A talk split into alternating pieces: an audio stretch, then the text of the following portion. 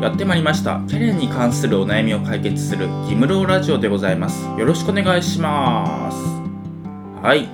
ギムローラジオは大手人材会社を辞めてフリーランスとして活動している私ギムローがキャリアに関するお悩みを解決する番組となっております。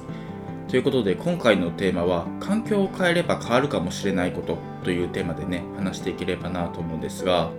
あの人生七変化って聞いたことありますかね？心が変われば態度が変わる態度が変われば行動が変わるみたいななんかそういう感じのね文章なんですけど、まあ、それがねその、まあ、要は何が言いたいかっていうと心が変われば、まあ、人生が変わりますよみたいななんかそういう感じのね内容なんですよ。で、まあ、これをね聞いた時に心を変えるのって結構難しいなっていうふうに思った記憶があってで心ってねその年を取れば取るほどね変えづらくなるんですよ。なんか変化ができなくなっていくものかなと思っていて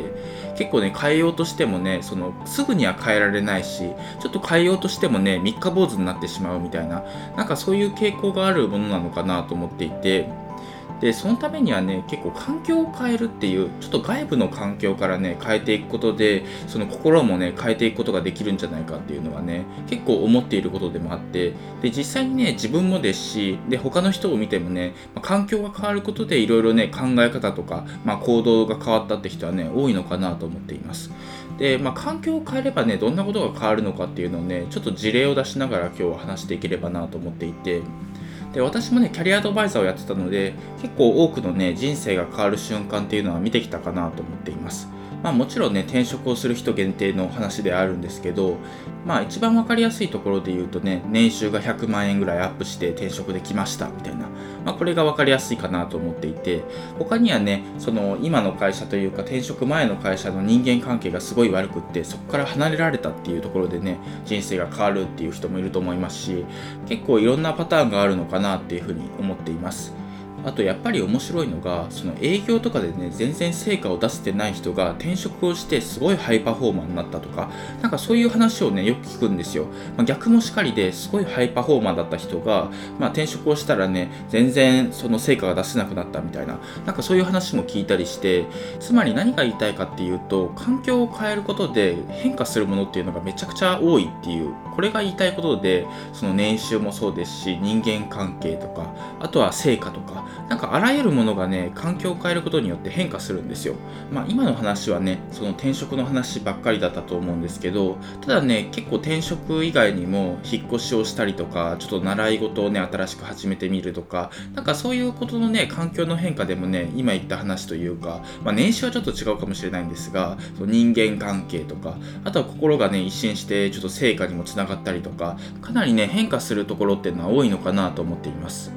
ちょっとね転職の話ばっかりしすぎたので少し別の角度からもね話せればなと思っていて、まあ、少しね私の話ができればと思っています。私はね副業っていう形で動画編集に出会ってそこからフリーランスに転向したっていう経緯があるんですけど、まあ、最初にね副業した時にすごいいろんな刺激があったんですよ。例えばこんな稼ぎ方があるんだとかこういう仕事があるんだっていうのもそうですしあとはね人との出会いですね。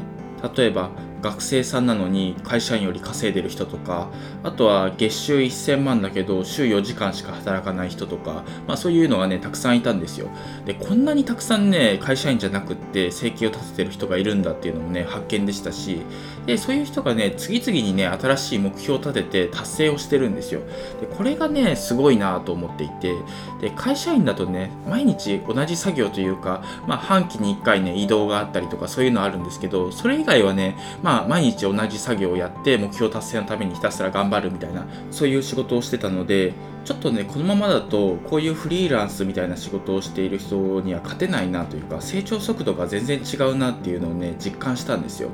もちろんね会社員のままでも全然挑戦とかできると思うんですけどその周りとのねその折り合いというかその上司を説得してとか、まあ、周りからの見られ方とか結構ね考える要素が多くって体力がね削られる部分が多いなっていう風にね感じたんですよ。